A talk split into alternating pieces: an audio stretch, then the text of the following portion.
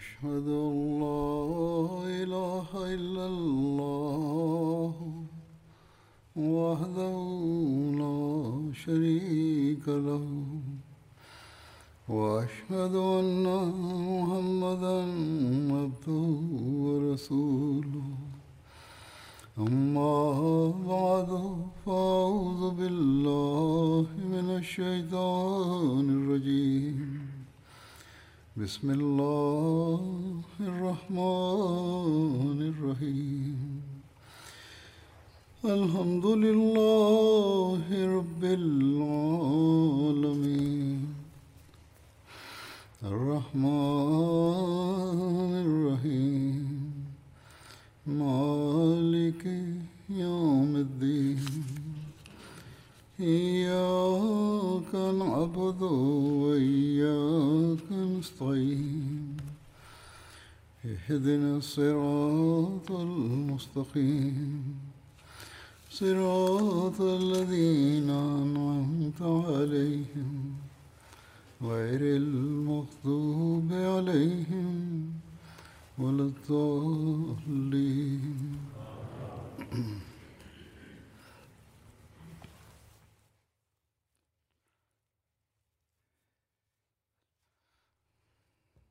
لا يزال الحديث جاريا عن الحروب التي دارت في عهد سيدنا أبي بكر رضي الله عنه.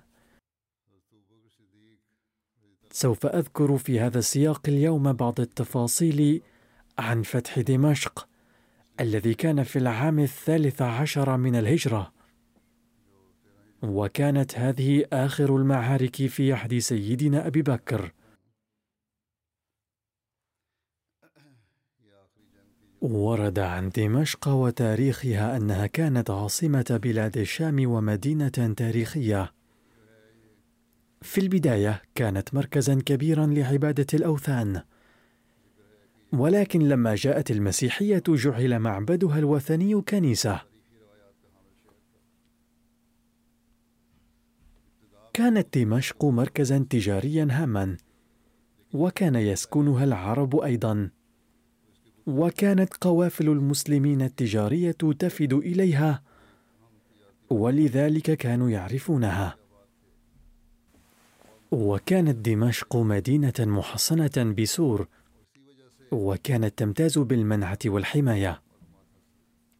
كان يحيطها سور مبني من الحجارة الكبيرة ارتفاعه ستة أمتار وجعلت فيه الأبواب بمنتهى الإحكام. وكان عرض السور ثلاثة أمتار وكانت أبوابه تغلق بإحكام فائق. وكان يحيط بالسور خندق عميق عرضه ثلاثة أمتار وكان دائما ملآنا بمياه النهر. وهكذا كانت دمشق محصنة منيعة لم يكن من السهل اقتحامها.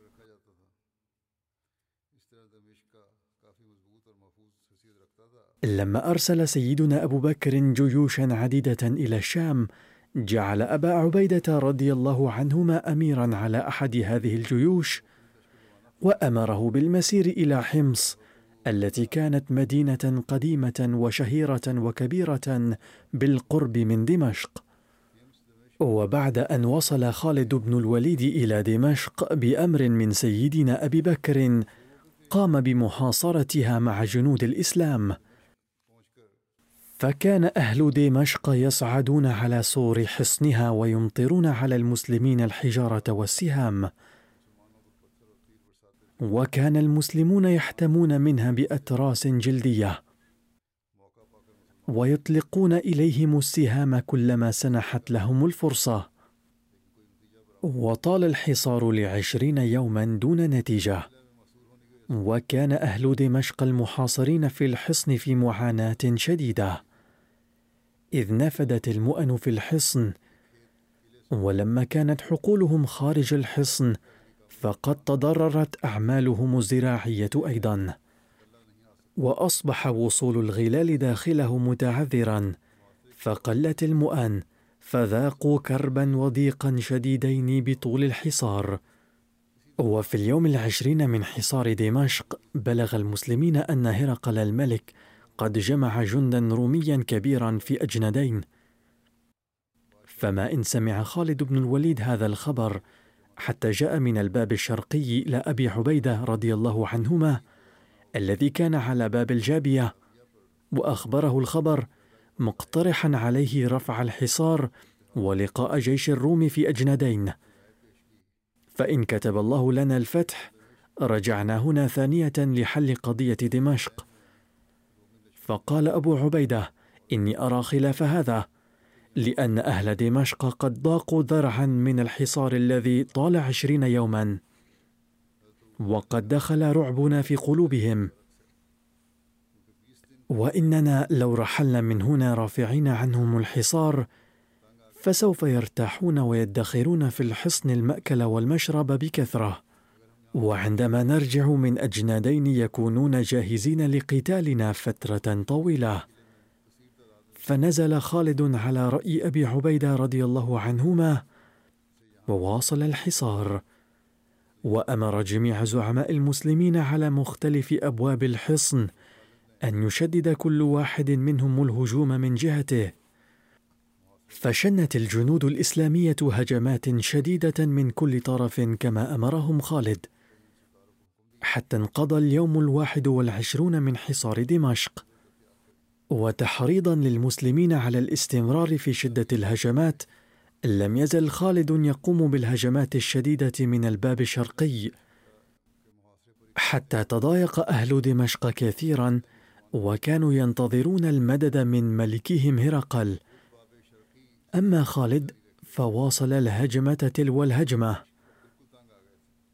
وبينما هو في قتالهم إذ رأى أن الروم الذين كانوا على سور الحصن قد بدأوا فجأة في التصفيق والرقص مبتهجين. فأخذ المسلمون ينظرون إليهم في حيرة. ورأى خالد بن الوليد في ناحية نقعا مثارا فأظلمت به السماء وصار الظلام مخيما وقت النهار أيضا. فأدرك خالد من فوره أن جيش الملك هرقل قادم لنجدة أهل دمشق. وبعد قليل أكد الجواسيس مخاوف خالد وأخبروه أنهم قد رأوا جيشا جرارا في ناحية شعب الجبل.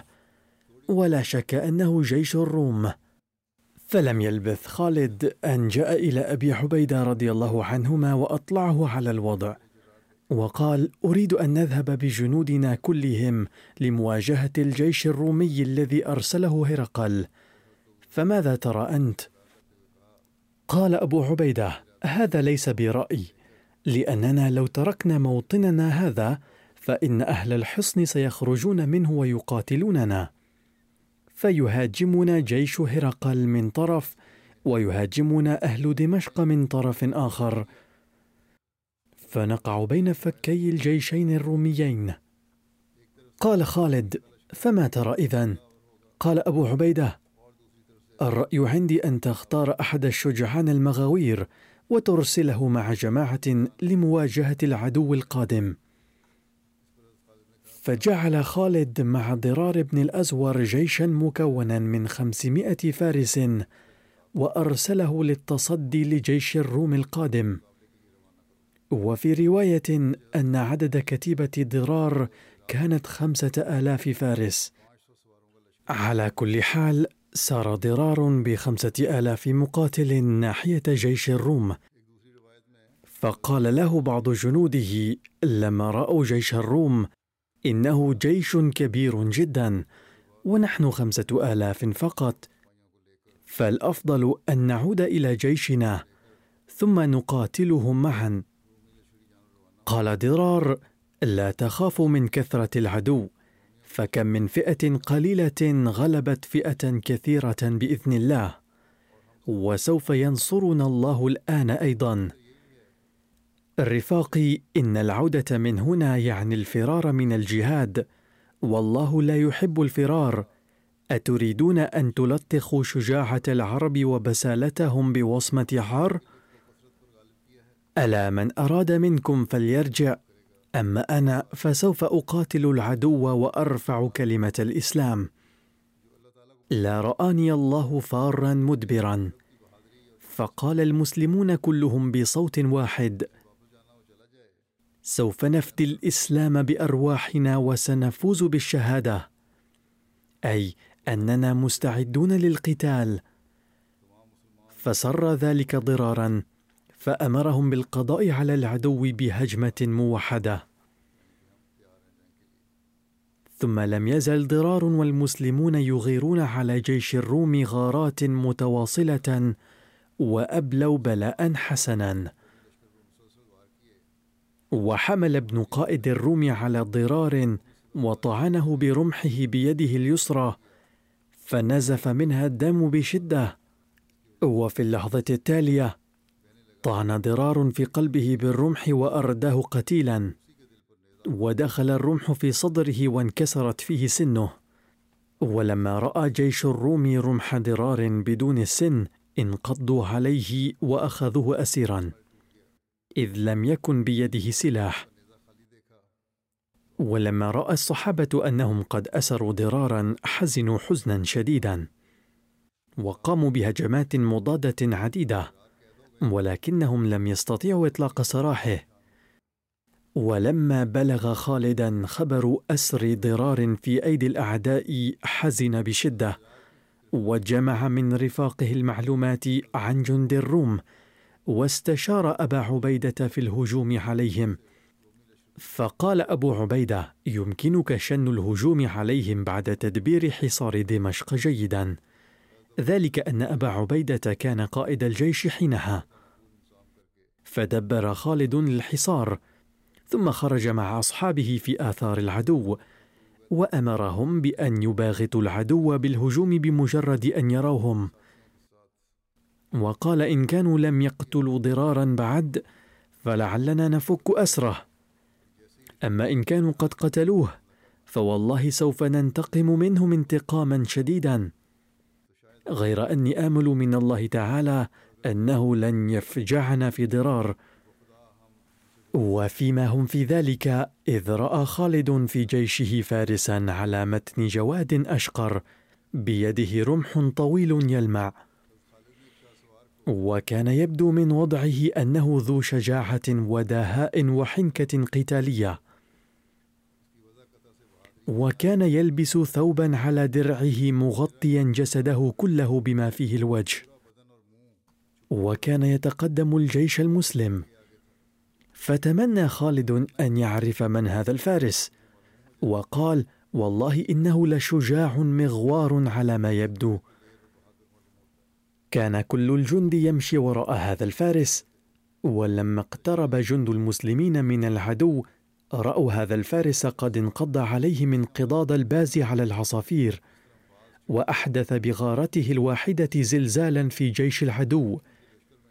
فظل يقتلهم بدون هوادة ويتقدم حتى وصل إلى قلبهم.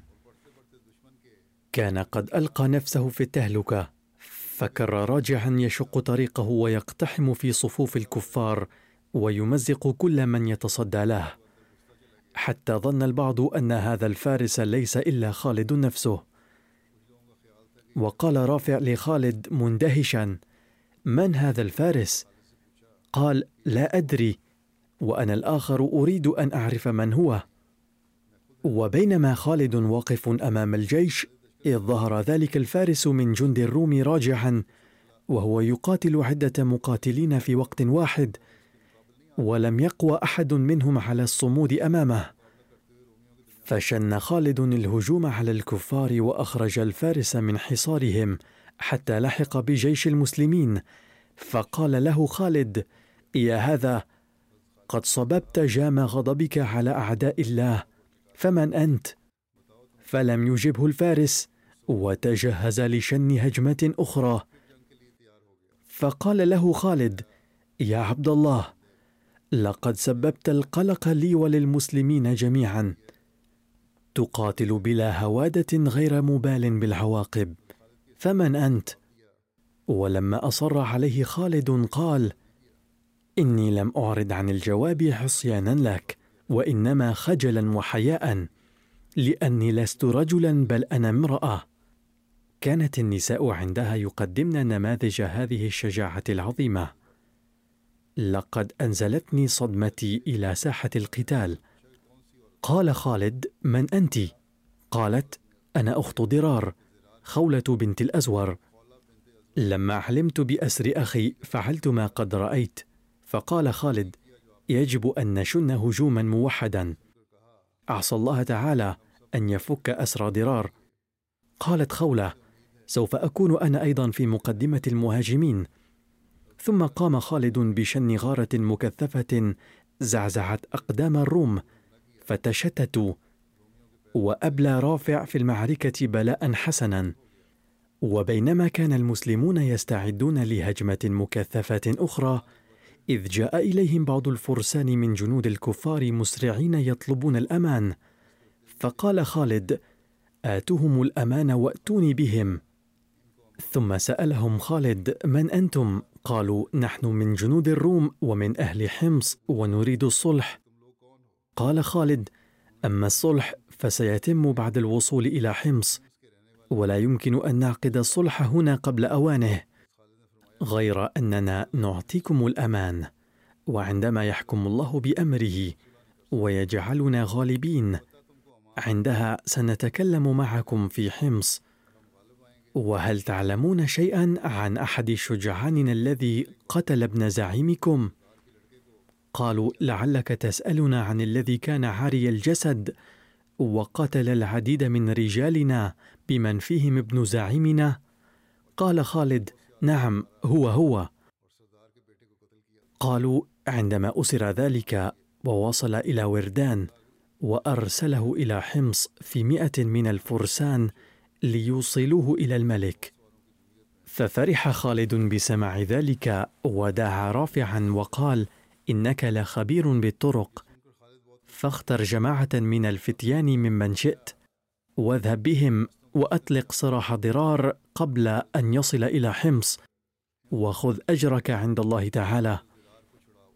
فاختار رافع مئة من الفتيان وبينما كان يهم بالمسير إذ توسلت خولة إلى خالد وحصلت منه على الإذن في المسير معهم.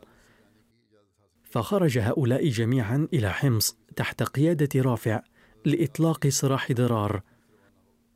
وسار رافع على جناح السرعة ولما وصل إلى مكان في الطريق قال لأصحابه افرحوا فإن جماعة الأعداء لم تتقدم هذا المكان بعد. ثم إنه أخفى جماعة من أصحابه هنالك كمينا للعدو وبينما هم كامنون إذا بغبرة لاحت لهم في الأفق فقال رافع للمسلمين أيقظوا خواطركم. وكان المسلمون جاهزين في الكمين فوصلت جماعة الروم التي كان ضرار أسيرا فيها. وهو ينشد الأبيات التالية بمنتهى الألم والحرقة. ألا بلغا قومي وخولة أنني أسير رهين موثق اليد بالقيد وحولي علوج الشام من كل كافر متدرع وأصبحت معهم لا أعيد ولا أبدي. فيا قلبي متهما وحزنا وحسرة ويا دمع عيني كن معينا على خدي. فنادته خولة بصوت عال قد أجاب الله دعاءك وجاءك المدد. أنا أختك خولة. ثم كبرت عاليا وحملت على العدو وكبر وحمل معها المسلمون الآخرون. فتمكنوا من هذه الكتيبة وقتلوهم عن بكرة أبيهم. وخلص الله ضرارا ونال المسلمون الغنائم. وفكت خولة قيد أخيها بيدها وسلمت عليه فأشاد ضرار بما فعلته أخته ورحب بها. ثم ركب جواده اخذا بيده قناة طويلة وشكر الله تعالى. نال المسلمون هذه الفرحة في ذلك المكان. أما في دمشق فحمل خالد على وردان حملة شعواء وألحق به هزيمة نكراء وفر القوم فتعقبهم المسلمون والتقوا بضرار وغيره من المسلمين. وأرسلت بشرى النصر إلى أبي عبيدة. وأيقن المسلمون أن فتح دمشق وشيك الآن. ومن ناحية أخرى كان الجيش الإسلامي رابضا بدمشق محاصرا لحصنها. إذ جاء إلى خالد بن الوليد عباد بن سعيد من بصرة وبلغه أن الروم قد جمعوا في أجندين جيشا قوامه تسعون ألف مقاتل. فاستشار خالد أبا عبيدة رضي الله عنهما فقال أبو عبيدة إن جنودنا متفرقون في أماكن مختلفة في بلاد الشام فاكتب لهم جميعا أن يلتقوا بنا في أجنادين. ونحن أيضا نسير إلى أجنادين تاركين حصار دمشق. وكان خبر هزيمة وردان وتفاصيل مقتل ابنه قد بلغ هرقل فزجره زجرا شديدا وكتب إليه. بلغني أن العرب العراة الجياع قد هزموك وقتلوا ابنك فلم يترحم عليه المسيح ولا أنت ولولا أنك شهير بالشجاعة والضرب لقتلتك. على كل حال لقد مضى ما مضى وإني قد سيرت إلى أجندين جيشا قوامه تسعون ألف جندي وقد جعلتك أميرا عليهم. أمر خالد رضي الله عنه جنوده بإنهاء حصار دمشق والمسير إلى أجندين فما لبثوا أن بدأوا ينزعون الخيام ويحملون الأسباب على الجمال. وجعلوا الإبل التي عليها الغنائم والأموال والأسباب في الوراء مع جماعة النساء والأطفال. وكان باقي الجنود في الأمام. وقال خالد لأبي عبيدة وقال خالد لأبي عبيدة أرى أن أكون وراء الجيش مع جماعة النساء والأطفال وتكون أنت مع باقي الجنود أمامنا. فقال أبو عبيدة قد يكون وردان خرج بجنوده من أجنادين إلى دمشق وقد نلتقيه في الطريق فإن كنت أمام الجيش تصديت له وقاتلته. فالأفضل أن تبقى في مقدمة الجيش وأنا أكون في مؤخرته. قال خالد الرأي رأيك. ولن أعمل خلاف ما اقترحت. ولما رأى أهل دمشق جيش المسلمين قد سار رافعا حصاره لها بدأوا يقفزون ويصفقون مبتهجين. واختلفت آراؤهم في مسير جيش المسلمين فقال بعضهم بلغهم خبر اجتماع جيشنا العظيم في أجندين وهم ذاهبون للحاق بجيشهم الآخر في بلادنا الشام وقال بعضهم لقد ضاقوا ذرعا من طول الحصار وهم ذاهبون الآن للهجوم على مكان آخر. حتى قال بعضهم إنهم يفرون عائدين إلى بلاد الحجاز. واجتمع أهل دمشق كلهم عند شخص يدعى بولس ولم يكن قد واجه الصحابة من قبل وكان موضع ثقة عند هرقل وراميا عالي الطراز وجعله أهل دمشق أميرا عليهم وأقنعوه بقتال المسلمين بكل نوع من الإغراء حالفين له أنهم لن يولوا الدبر في ساحة القتال. ومن هرب منا فله أن يقتله بيده. ولما فرغوا من إعطاء العهود والمواثيق له دخل بولس بيته وبدأ يلبس الدرع. فقالت له امراته أين تذهب؟ قال لقد اختارني أهل دمشق أميرا عليهم وإني ذاهب الآن لقتال العرب. قالت لا تفعل هذا بل اجلس في بيتك فلا قبل لكم بالعرب. ولا تحاربهم بدون داع. فقد رأيت اليوم في المنام أن في يدك قوسا صدت بها العصافير في الجو. فسقطت بعضها جريحة ولكنها قامت وطارت مرة أخرى.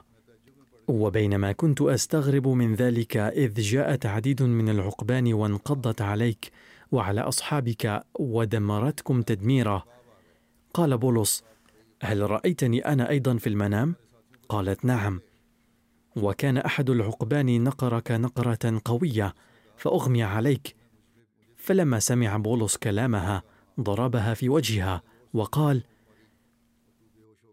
قد وقر رعب العرب في قلبك وهو مسيطر عليك في المنام أيضا.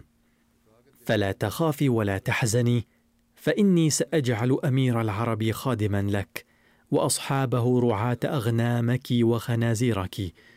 ثم لم يلبث بولس أن خرج بسرعة وراء المسلمين لقتالهم في رفقة ستة آلاف من الفرسان وعشرة آلاف من الرجاله وتعقب جيش المسلمين المكون من ألف شخص تحت قيادة أبي عبيدة والذي كانت فيه النسوان والولدان والأموال والمواشي.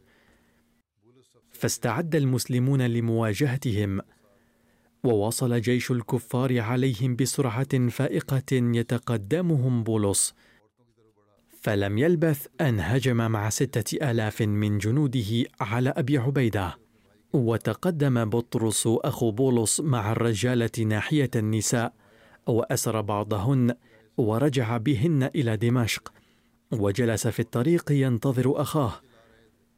لما رأى أبو عبيدة هذه المصيبة المفاجئة قال لقد كان خالد مصيبا في رأيه بأن يبقى هو وراء الجيش. كانت النسوة والأطفال يصرخون. فقاتل المسلمون الذين كان عددهم ألف جندي الكفار ببسالة. وهجم بولس على أبي عبيدة مرارا فتصدى له بقوة. ووصل سهل إلى خالد رضي الله عنهما على صهوة جواد سريع وأخبره الخبر. فقال خالد إنا لله. ثم أرسل لحماية النسوان والأطفال رافعا وعبد الرحمن بن عوف بجيش قوامه ألف فارس. ثم سير جيشا آخر من ألف فارس تحت إمرة ضرار. ثم سار بنفسه مع الجنود للقاء العدو. وبينما كان أبو عبيده يقاتل بولس إذ جاءه مدد المسلمين من مناطق مختلفة. فشنوا على الروم المهاجمين القادمين من دمشق حملة شعواء فأيقن الروم بالخزي والهوان وتقدم ضرار نحو بولس كأنه شعلة.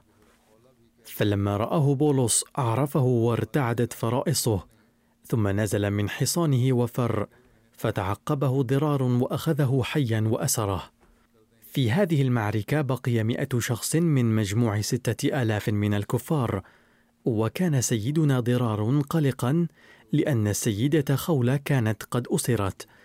فقال له خالد لا تجزع لقد أصرنا منهم أناسا نستطيع أن نخلص أسرانا مقابلهم بسهولة.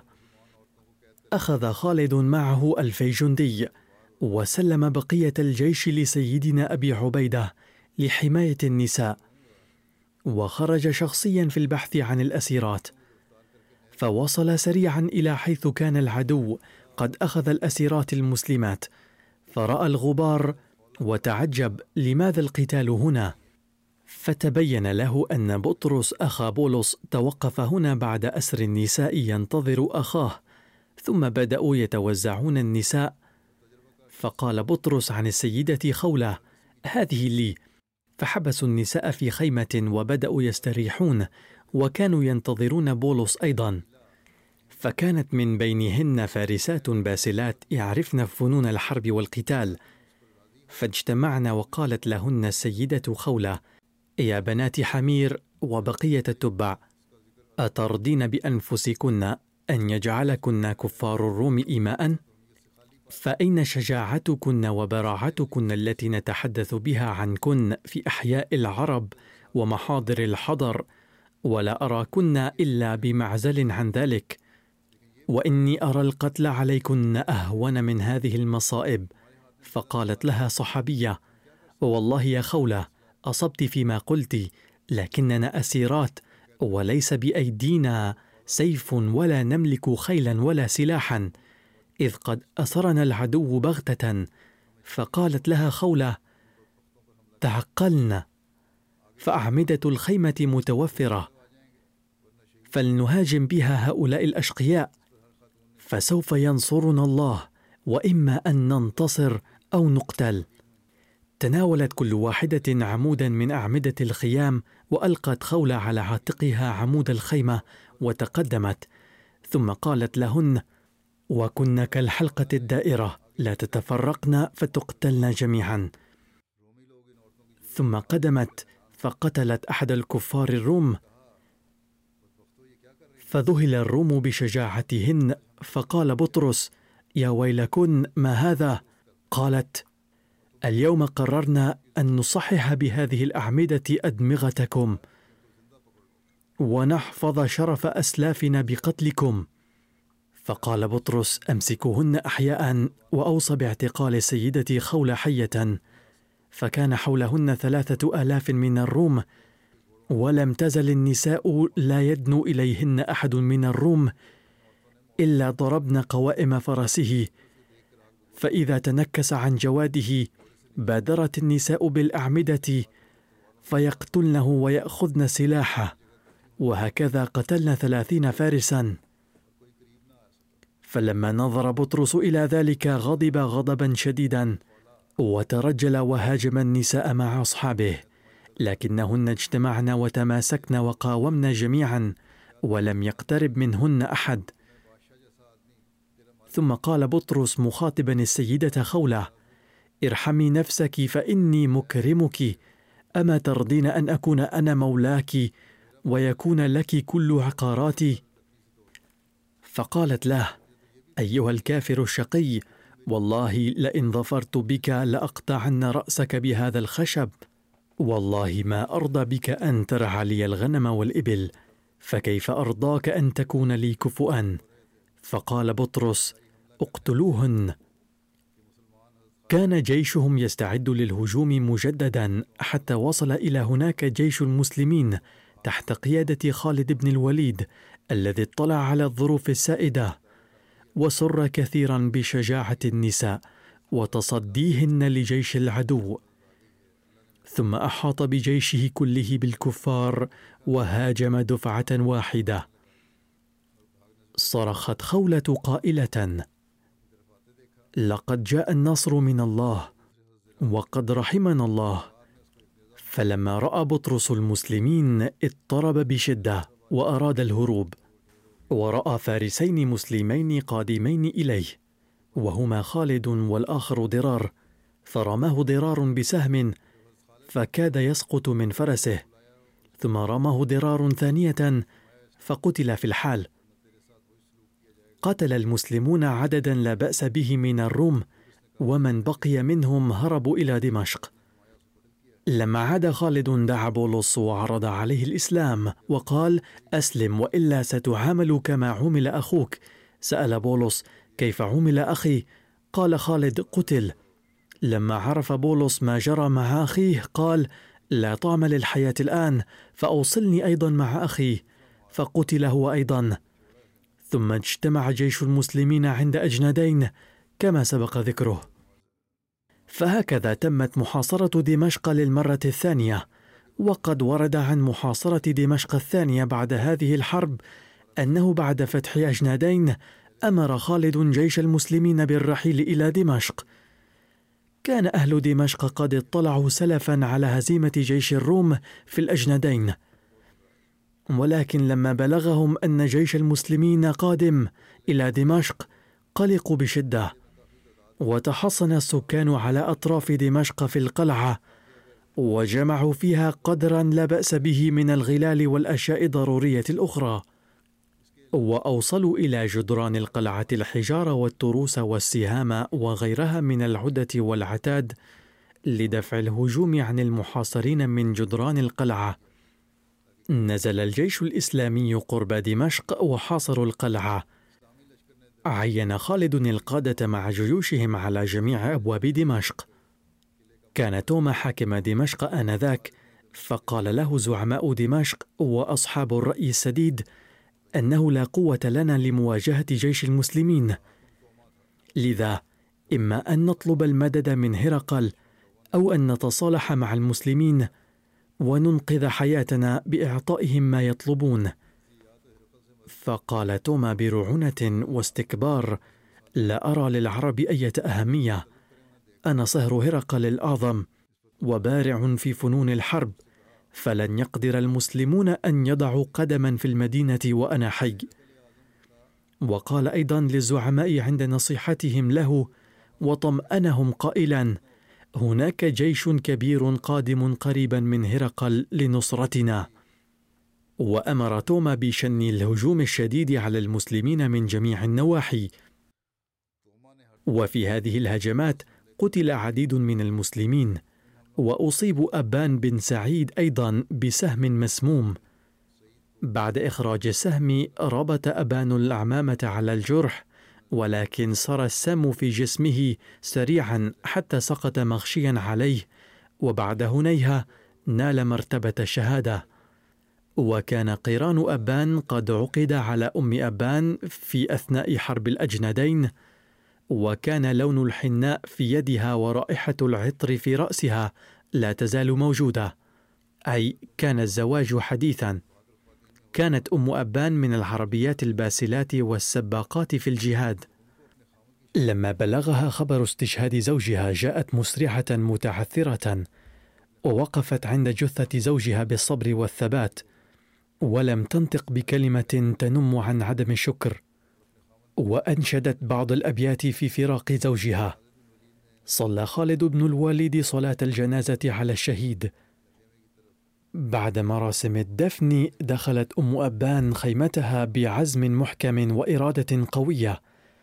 أخذت أسلحتها وكممت وجهها بثوب ووصلت إلى باب توما حيث قتل زوجها. وكانت الحرب هناك حامية الوطيس. ظلت أم أبان تقاتل مع المسلمين بشجاعة عظيمة وجرحت وقتلت عديدا من الروم بسهامها. استهدفت توما منتهزة فرصة وكان في يده صليبا كبيرا مصنوعا من الذهب ومرصعا باليواقيت والجواهر الثمينة.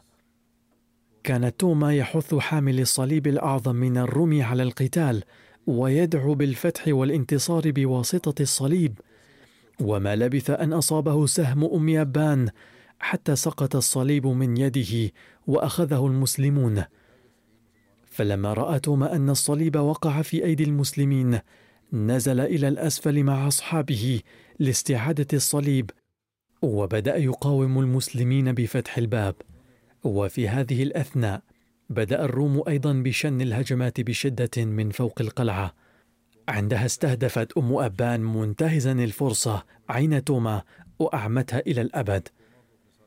عندها اضطر توما للتقهقر مع أصحابه فدخلوا القلعة وأغلقوا أبوابها على أنفسهم. قال أهل الشام بالنظر إلى ما تعرض له توما لقد قلنا لك أننا لا نستطيع مواجهة العرب لذا لابد من إيجاد طريقة للصلح معهم. فاستشاط توما غضبا وقال لأصحابه سوف أفقأ ألف عين للعرب مقابل عيني الواحدة. كان أهل دمشق يتوقعون قدوم جيش من حمص قوامه عشرون ألف. ولكن جيش المسلمين عينوا كتيبة على طريق دمشق. وأوقفوا الجيش القادم من حمص. أحكم المسلمون محاصرة دمشق وضيقوا على العدو برمي السهام والهجوم بالمنجنيق.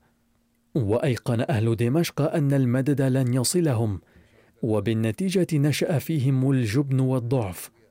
وتخلوا عن مزيد من الجهد والسعي. وكانت النتيجة أن ازداد حماس المسلمين لإلصاق الهزيمة بالعدو. وقد ظن أهل دمشق بأن المسلمين لا يستطيعون أن يصمدوا أمام طول الحصار وخاصة في أيام الشتاء إلا أن المسلمين صمدوا أمام تغيرات الطقس. فقد عمل المسلمون على إشغال الكنائس المتروكة بالغوطة والمنازل الخالية من أهلها ليرتاح فيها المجاهدون.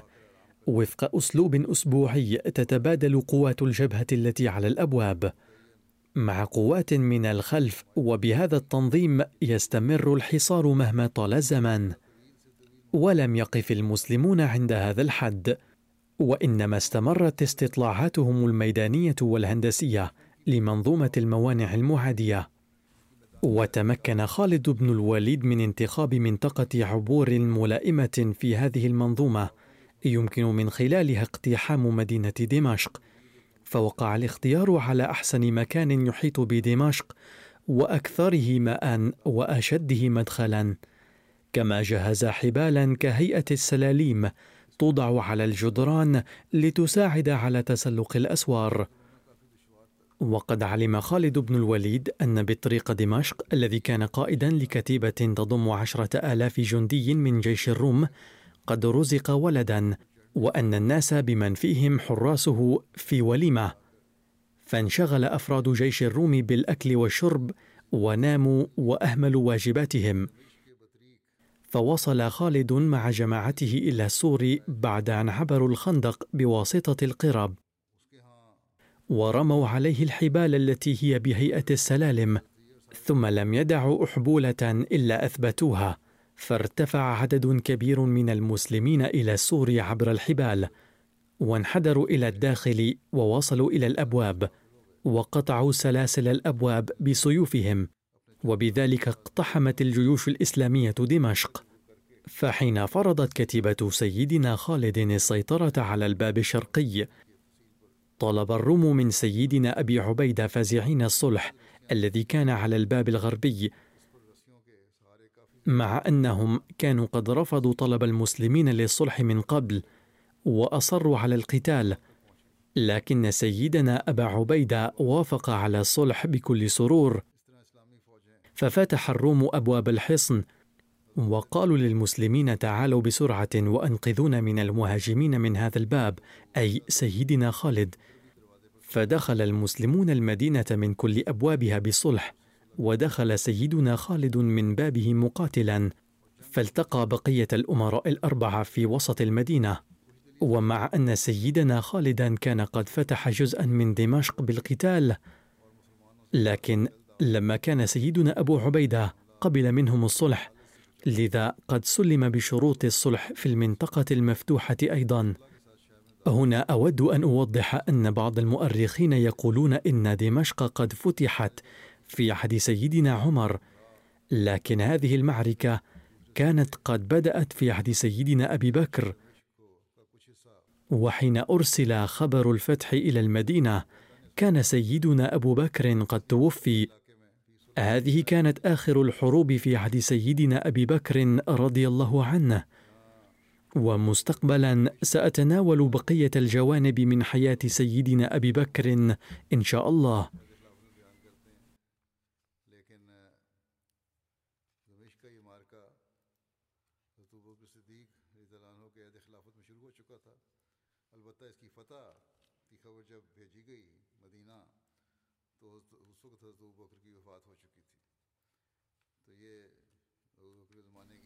الآن أود أن أذكر بعض المرحومين وأولهم المرحوم السيد عمر أبو هرقوب الذي كان رئيس الجماعة في جنوب فلسطين.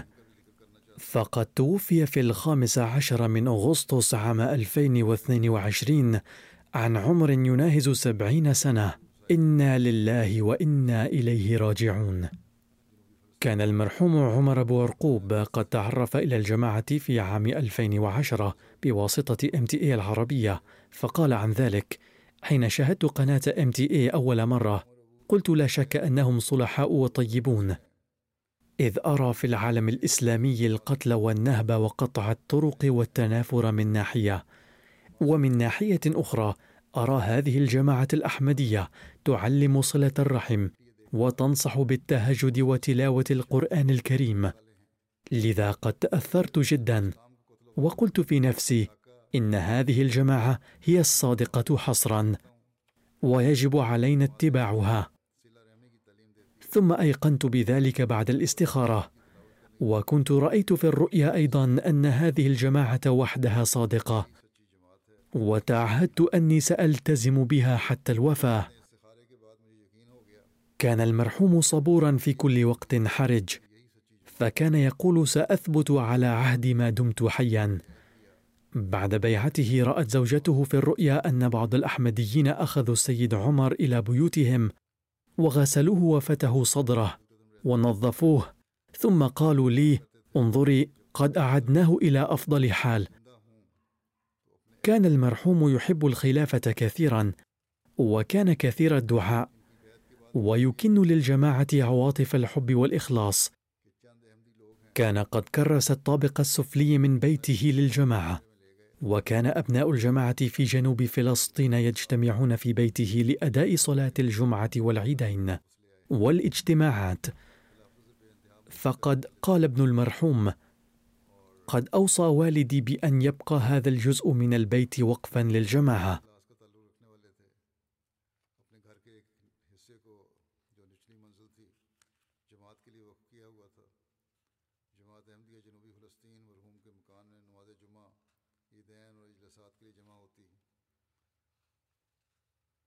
كان الخصوم يقولون له في مرضه أنه إذا تاب عن الجماعة الأحمدية فسوف يستعيد صحته. لكن المرحوم مع ذلك كان يناقشهم حول الأحمدية. وكان شخص منهم يتكلم كثيرا ضد الجماعة ويعترض كثيرا فناظره المرحوم وأسكته.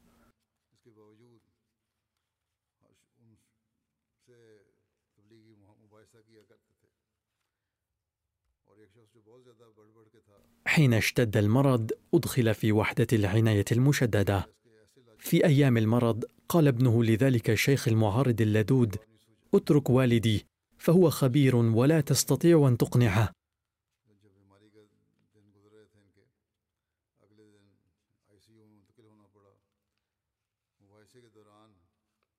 وقال ابنه أيضا: إن المرحوم كان قد أوصى في مرضه: لا تحزنوا على وفاتي ثم ظل يردد قول سيدنا بلال غدا سألقى الأحبة محمدا وصحبه.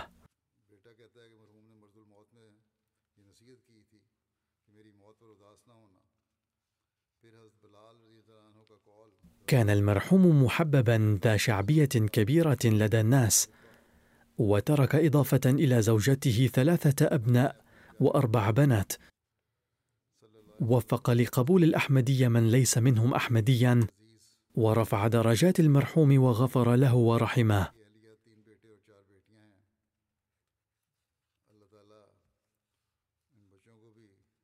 الذكر التالي اليوم للشيخ ناصر أحمد من متي في محافظة دار باركر فقد توفي قبل أيام عن عمر يناهز 93 سنة.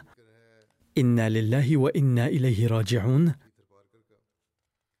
كان أول أحمدي في ميتي حيث بايع في عام 1969 وكان داعية متحمسا وأحمديا شجاعا غيورا لدينه.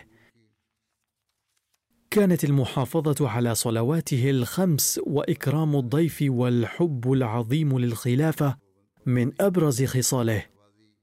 فقد هدى الله الكثيرين بدعوته في ميتي ومناطق مجاورة لها.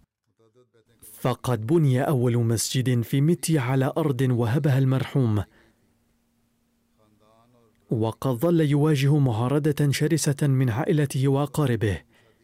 فحين بلغ أولاده سن الزواج مارس أقاربه الضغط الشديد على أن لا يزوجهم الأحمديين خارج العائلة. لكنه بفضل الله الخاص زوج جميع أولاده من الأحمديين رغم المعارضة الشرسة فقاطعوه ولم يحضروا اعراسهم اهتم المرحوم بتربية أولاده كثيرا فعلمهم جميعا القرآن الكريم وعودهم على الصلاة وجعل نساءه اللاتي كن هندوسيات سابقا وكن يلبسن على شاكلة الهندوس يرتدين الحجاب. سيدنا الخليفة الرابع رحمه الله قال عنه ذات يوم مشيدا به: إذا خلقنا في كل مركز ناصرا واحدا فسوف ننتصر. ترك ابنين وأربع بنات، وبعض أولاده أيضا يخدمون الجماعة بوقف حياتهم. أرفع الله درجات المرحوم. الذكر الثالث اليوم لملك سلطان أحمد معلم الوقف الجديد سابقا فقد توفي قبل أيام عن عمر يناهز 84 سنة. إنا لله وإنا إليه راجعون كان من مواليد 1938 في قرية بكا نسوانا في محافظة جانك. كان أحمديا بالولادة. كان أول أحمدي في عائلته ووالده السيد سجادة المعروف بشهزادة. الذي ذهب إلى قاديان وبايع على يد سيدنا المصلح الموعود رضي الله عنه. تلقى المرحوم الدراسة في المدرسة المتوسطة وفي عام 1960 قدم الطلب للخدمة في الوقف الجديد فقبل. وتلقى تربية لفترة قصيرة من سيدنا الخليفة الرابع رحمه الله الذي كان يوم ذاك مسؤولا عن الوقف الجديد. ثم عين كمعلم في العام نفسه وأرسل إلى ترباركر وأنجز اعمالا جيدة ثم وفق لخدمة الجماعة في مناطق أخرى لباكستان أيضا. فمدة خدمته تمتد على 38 سنة. فقد أدى واجباته على أحسن ما يرام. كان مولعا بنشر الدعوة. وجراء ذلك تعرض لمحاولة القتل أيضا في عام 1968 كان الصدق والاجتماعية وإكرام الضيف وحسن المزاج من صفاته البارزة كما كان يداوم على التهجد ويلتزم الصلاة جماعة ويكثر الدعاء. وظل يتمسك بنظام الخلافة بكل وفاء حتى الوفاة وظل ينصح بذلك أولاده أيضا ترك إضافة إلى زوجته ثلاثة أبناء وابنتين غفر الله له ورحمه ورفع درجاته. الذكر التالي اليوم للسيد محمود أحمد راجيكي من سكان قرية سعد اللابور في محافظة مندي بهاء الدين. وقد توفي قبل أيام عن عمر يناهز 86 سنة. إنا لله وإنا إليه راجعون. وكان موصيا وترك خلفه ابنين وابنة واحدة. أحد ابنيه يقيم في ألمانيا والآخر في لاهور. كان المرحوم ابن الصحابي للمسيح الموعود السيد غلام أحمد راجيكي وابن الأخ لحضرة المولوي غلام رسول راجيكي وحفيد حضرة المولوي غوث محمد. يقول ابن المرحوم السيد مبرور لقد وفق والدي لخدمة الجماعة في قرية سعد الله كرئيس الجماعة لمدة 37 سنة. وكان كثير الدعاء ومحبا مخلصا لسيدنا النبي صلى الله عليه وسلم والمسيح الموعود عليه السلام. ومحبا كبيرا للخلافة وكان خادما شجاعا للجماعة. فقد أسر في سبيل الله ثلاث مرات وإضافة إلى محافظة على صلوات الخمس كان يتهجد طويلا على الدوام. فقد تقبل الله دعاءه فورا في مواضع كثيرة. وكان صاحب الرؤى والكشوف وأثناء الأسر في سبيل الله كشف الله عليه في الرؤى أنه سيطلق سراحه في يوم كذا أو سيحدث كذا في يوم كذا أو في وقت كذا وكان يتحقق بحسب ذلك. كان يقضي أوقاته في النهار في الدعاء والصلاة على النبي صلى الله عليه وسلم وكتب أحدهم أن المرحوم ذات يوم جاء لصلاة الفجر فوجده مصابا بالحمى الشديدة لكنه جاء ليصلي جماعة. ومن حبه لام تي اي والخلافة أنه كان يجلس أمام التلفاز وقت الخطبة رغم أن سمعه كان ضعيفا ولم يكن يفهم شيئا. لقد جاء عدد كبير من غير الأحمديين من القرى المجاورة لتقديم التعازي وكانوا يزورونه ويحترمونه ويطلبون منه الدعاء قبل الوفاة أيضا. وكانوا يقولون لو لم يكن المرحوم احمديا لكان له آلاف المريدين. وكتب عن قبوله الدعاء كثير من غير الأحمديين أيضا وسجلوا أحداثا وأوردوا على ذلك أمثلة. غفر الله له ورحمه ورفع درجاته ووفق أولاده أيضا لتقليده في الحسنات. فسوف أصلي الجنازة بعد الصلاة على كل هؤلاء المرحومين إن شاء الله.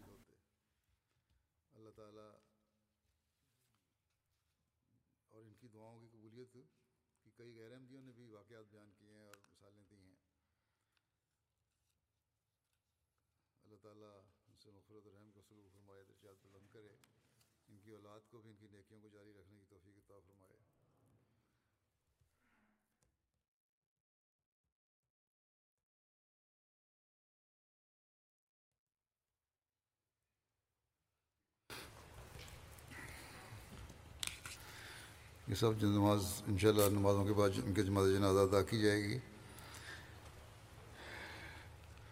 الحمد للہ الحمد للہ نحمده ونستعینه ونستغفره ونؤمن به ونتوکل علیه ونعوذ بالله من شرور أنفسنا ومن سيئات أعمالنا من يهده الله فلا مضل له ومن يضلل فلا هادي له.